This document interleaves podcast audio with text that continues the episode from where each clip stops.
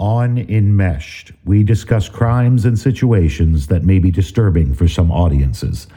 Listener discretion is advised.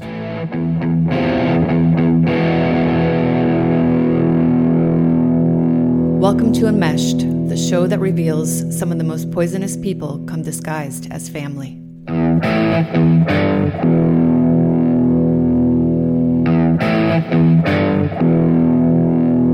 Enmeshed family members are fused together by unhealthy emotions instead of the strong bonds that signal a well functioning family.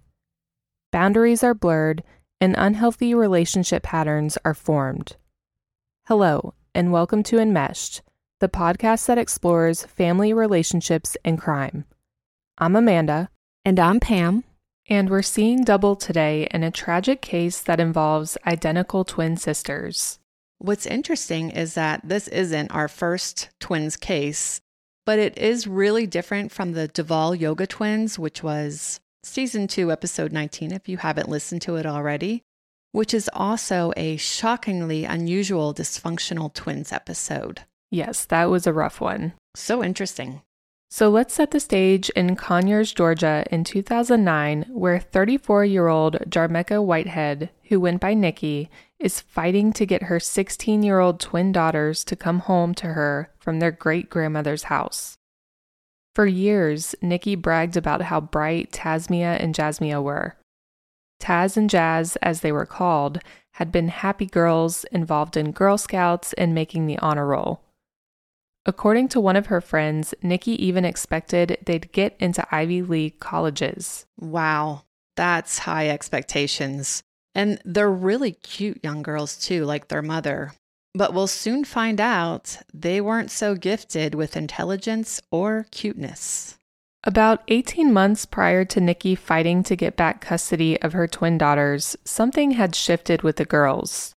Now 16, they began to rebel against Nikki being disobedient and disrespectful as you might expect teenagers to be, but they took it a step further, allegedly physically attacking Nikki one day when she tried to put her foot down.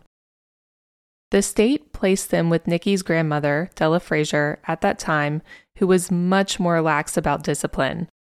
The girls were, by all accounts, happy with the freedom their great grandmother afforded them. But Nikki wanted her daughters back home with her, as any mother would. Now, Della would say that Nikki was a handful and difficult to raise herself, so she was surprised when she saw her being so strict and unbending with her own daughters. Nikki was actually born in prison to her mother, Linda, who was incarcerated on drug charges. Therefore, Della was Nikki's primary caretaker growing up. Mm. Well, there's no question teenagers can be unpredictable and hard to manage sometimes, but most of the time it's a lot of slamming doors and missed curfews and things like that. Physical violence doesn't factor into the equation as frequently. And how many women can Grandma Della raise in her lifetime? Seriously. What a woman. Yeah, but on the other hand, we have seen some murderous teens a few times on this show alone, and I'm sure this won't be the last time.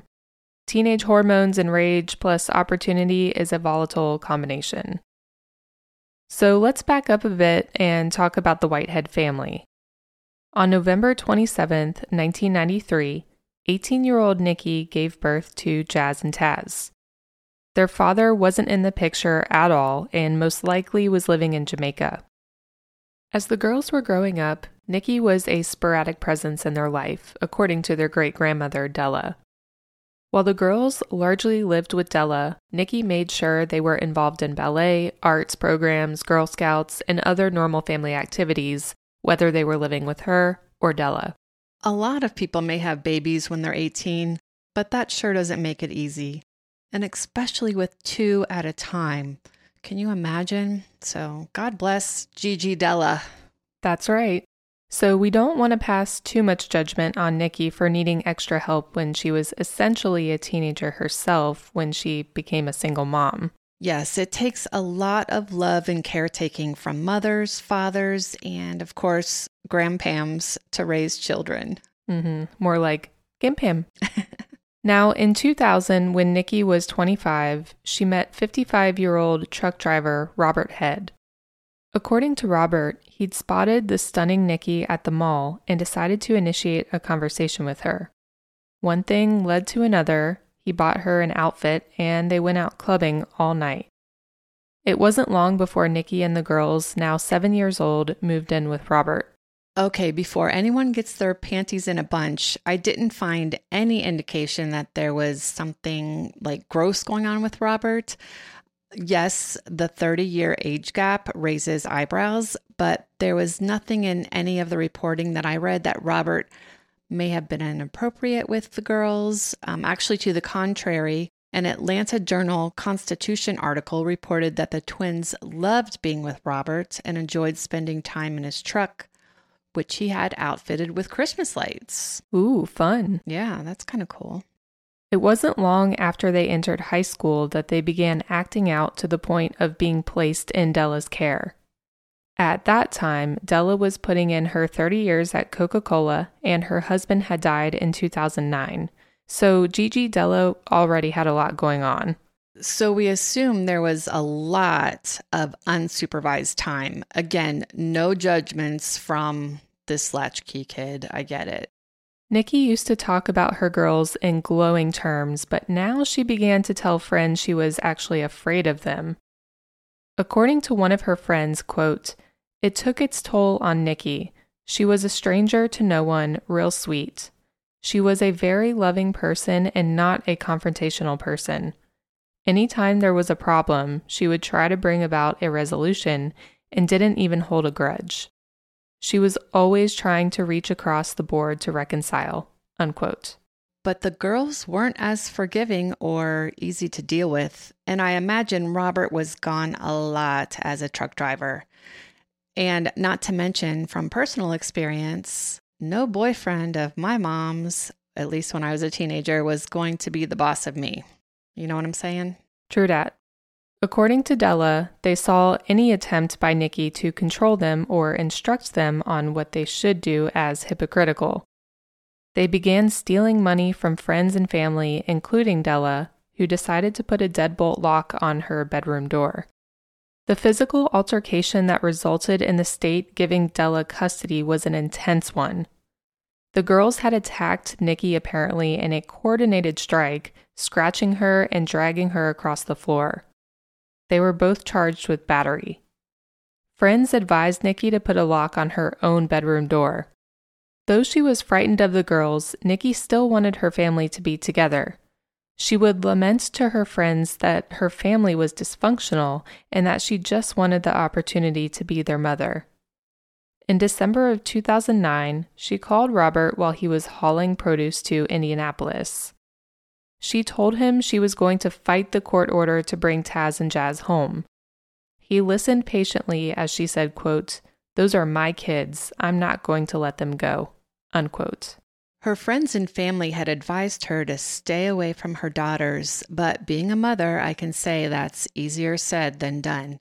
What a horrific position for Nikki to be in. Absolutely. The court agreed with Nikki and, despite their protests, returned the girls to her on January 5th of 2010. Courts are known to try to keep children with their biological parents. Unfortunately, in only eight days, Nikki would be dead. Let's take a quick break and come back to the brutal crime scene on January 13th, 2010.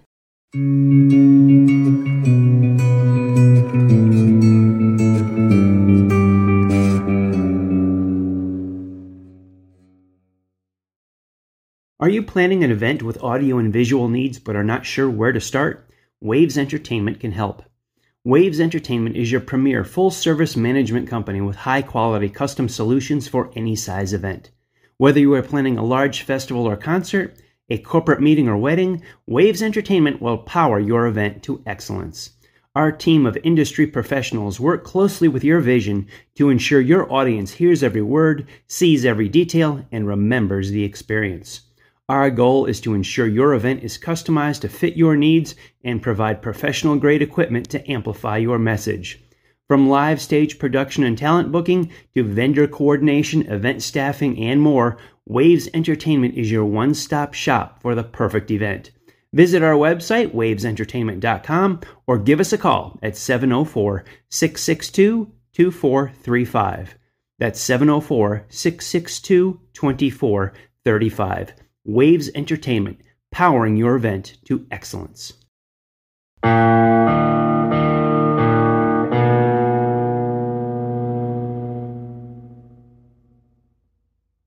Now back to the show. So let's go to the evening of January 13th when a sheriff's deputy who was serving a warrant at a house in the neighborhood was flagged down by one of the sisters. Her message was jumbled and disturbing blood, mother, dead. She led him to their home where the deputy found Nikki's bloodied and beaten body in the bathtub.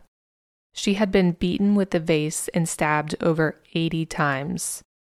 Puncture wounds penetrated deep into her lungs, and blood soaked into the carpet and stained the walls. The girls told the police that they'd gotten home from school and just stumbled across the horrific scene.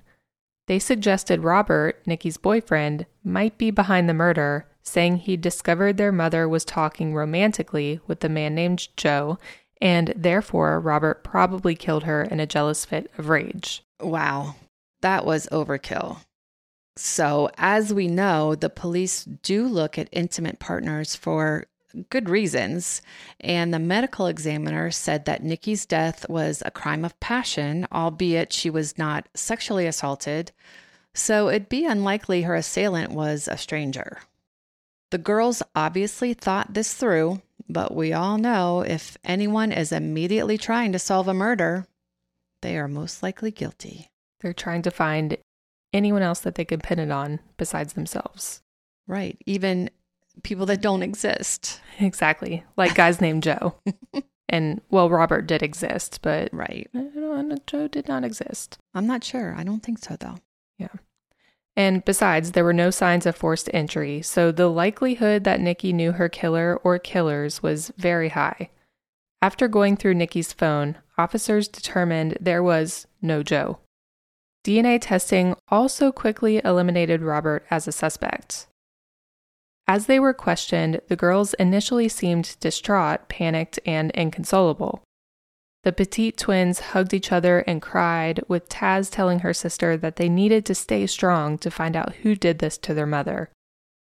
They told the police that they'd missed the bus that morning and walked to their high school, making them about 10 minutes late. They indicated they left for school around 7:30 a.m. However, surveillance video from a nearby gas station confirmed they caught a ride to school. They did not walk. Surveillance video from the school also confirmed they were two hours late, not 10 minutes late. Later, when police asked them if they could get them anything during a break, the girls asked to watch an episode of CSI, which makes no sense to me, and red flags are flying. For sure. Busted. Bad move, girls. Can we just talk about that for a second? Because what? of all the things that you could ask for during a break, why is that the one thing that you pick? How is that not suspicious? Maybe they needed a few pointers. Yeah, they wanted the episode where Joe was the uh the lover, secret lover. Yeah, and the prime suspect. Right. Well, police thought so too and had to ask the sisters to remove gloves that they were wearing inside the station, which exposed scratches on both of their hands. They said the scratches came from fighting with each other. Then Jazz did something really strange, as if we're not strange enough already. She started biting her own arm. She said that it was a nervous habit of hers. This was so odd, investigators separated the girls to get a more complete story. Yeah, good luck with that one. These two are so wicked enmeshed. Initially, they each stuck to their story that they discovered their mother dead in the bathtub upon arriving home from school, but it didn't take long for the police to start poking holes in their story. For instance, investigators discovering they had actually been two hours late to school rather than just 10 minutes. However, it took a little while to start building a case against them. This was all circumstantial evidence, and neither was confessing. The same night as the murder, Jazz and Taz were released into the care of their great grandmother. For the next four months, they lived life as usual. They went to school, hung out with friends, and even attended the prom. Poor Gigi Della. I mean, goodness. Also, our research indicates when Nikki was buried on February 1st, the twins wouldn't approach the casket at all. Feeling guilty, are we? Mm. Maybe. A review of the forensics gathered from the crime scene and Nikki's body brought the police one step closer to justice. They discovered a hair caught between Nikki's teeth as though she'd bitten someone. Remembering how Jazz had bitten her own arm, police concluded through forensic dental records and a mold of Nikki's teeth that the indentations on Jazz's arm had, in fact, come from Nikki. Nice. Investigators also found a pair of bloody brown boots that were thrown into the twins' closet. The DNA from the blood on those boots and the vase, which was used as a weapon, matched the identical twins, and get this, whose DNA cannot be distinguished from each other genetically. Interestingly, though, identical twins do have different fingerprints. Did you know that, Amanda? I did, and that is really cool. It's yeah. I wish I wish I knew more about that. I'm going to look into that one some more. The police also realized that in the eight short days that Nikki had custody of the twins, she'd called the police three times to help her get them under control. Finally, in May of 2010, the police went ahead and arrested the Whitehead twins despite still cementing the case. With school ending, investigators were concerned Jazz and Taz might flee. They placed them in separate holding facilities so they couldn't shore up their stories. Though they both initially entered a plea of not guilty, Taz pleaded guilty in January of 2014 as part of a plea deal. Shortly thereafter, Jazz pleaded guilty as well. They admitted that they had indeed killed their mother. On the morning of January 13th, the girls were late for school. They didn't want to get out of bed when their mother told them to, and that was causing tensions to flare. Once everyone was in the kitchen together, Nikki was scolding them and waving a pot around. The girls jumped into action, wrestling the pot away from her, knocking her down, and hitting her. At one point, Nikki grabbed a kitchen knife, but the girls got it away from her. One of them hit Nikki over the head with a vase, drawing the first splash of blood. As the attack continued, Nikki bit Jasmiyah's chest and arms. Can you imagine what it would take to bite your own children in an attempt to save your life? This is just unbelievable. At some point, the brawl stopped, and Nikki escaped outside to ring the doorbell of the next door neighbor, who unfortunately didn't answer. Blood was later found on the wall of the neighbor's house. The sisters retrieved her and dragged her back into their house where the battle began anew. They both stabbed her multiple times, punching her and even trying to strangle her with the ribboned medallion Jazz had won as a child. Having thoroughly weakened her with a severe cut to her spinal cord, the girls then carried Nikki to the bathtub, turned on the water, and she eventually drowned. According to their interview, they cried and argued a bit before deciding to clean up and head to school as an alibi.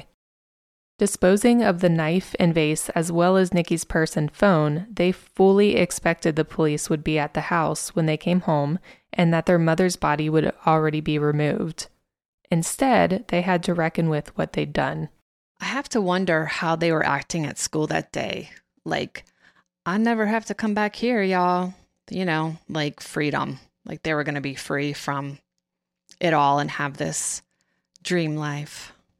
Well, while they both finally expressed remorse as they were being found guilty for Nikki's murder, it's hard to take them seriously.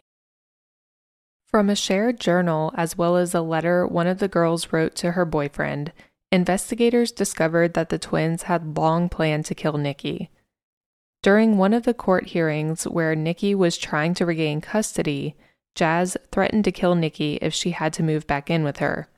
The warning signs, sadly, were all there. As Nikki was dying in the bathtub, she told her daughters that she hated them. She slipped under the water a few times before finally succumbing to her wounds. This woman had worked so hard to get her kids back, only to have them viciously murder her and wanted her to suffer a horrible death. Both of the girls were sentenced to 30 years in prison with the possibility of parole in 2017, which they were each denied. They were sent to two separate prisons, with Tasmiyah serving her sentence at Pulaski State Prison, while Jasmiyah is at Arrendale State Prison. During sentencing, Nikki's mother, Linda Whitehead, who was estranged from her mother Della, tearfully told the court that while she loves and forgives her granddaughters, she regrets that their violence escalated so horrifically. Quote, Unfortunately, my grandchildren never learned right from wrong, and that's why we are here, she said. They should be in college, not sitting somewhere in jail. Unquote. And let's not forget the hole left in Robert's life because of the twins' actions. When the Atlanta Journal Constitution spoke with him, he said, quote, All she had to do was let those kids go. She would have done real good if she had. Unquote. So Della, bless her heart, refused to believe that her great granddaughters had killed Nikki and constantly stood by them through their court trials. She also shared that the girls have never talked to her about their actions. In a 2016 interview, she said, quote, I can't see it. Something in my heart don't believe it, unquote. Della continues to care for the twins and visits them in prison, also attending a family day program at their respective facilities. In addition, Della was delighted when the Whitehead sisters earned their GEDs in 2016 with Taz pursuing a computer tech course and her sister exploring a career in medicine. Quote, I see in them what I've always seen. They were always loving and wanted to excel in what they did. Unquote. As far as we know, Della is in her late 80s or 90s and still resides in her Clarkston, Georgia home, awaiting her great granddaughter's release. This reminds me of the Canadian sisters case in season 1, episode 3, where they murdered their mom in the bathtub. Totally different circumstances with the same cruel ending. For sure. So, hey, Meshers, don't kill your moms. It's almost Mother's Day. Have some respect. Got that right. And that's a wrap for today. We will see you next week for a new episode of Enmeshed. And remember, some of the most poisonous people come disguised as family. Even your own kids.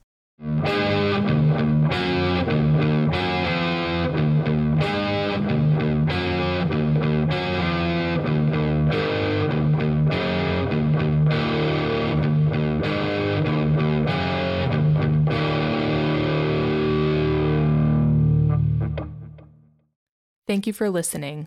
All of our sources are in today's show notes, as well as those important resources. You can find us at enmeshed underscore true crime podcast on Instagram or enmeshed true crime podcast on Facebook and let us know what you think.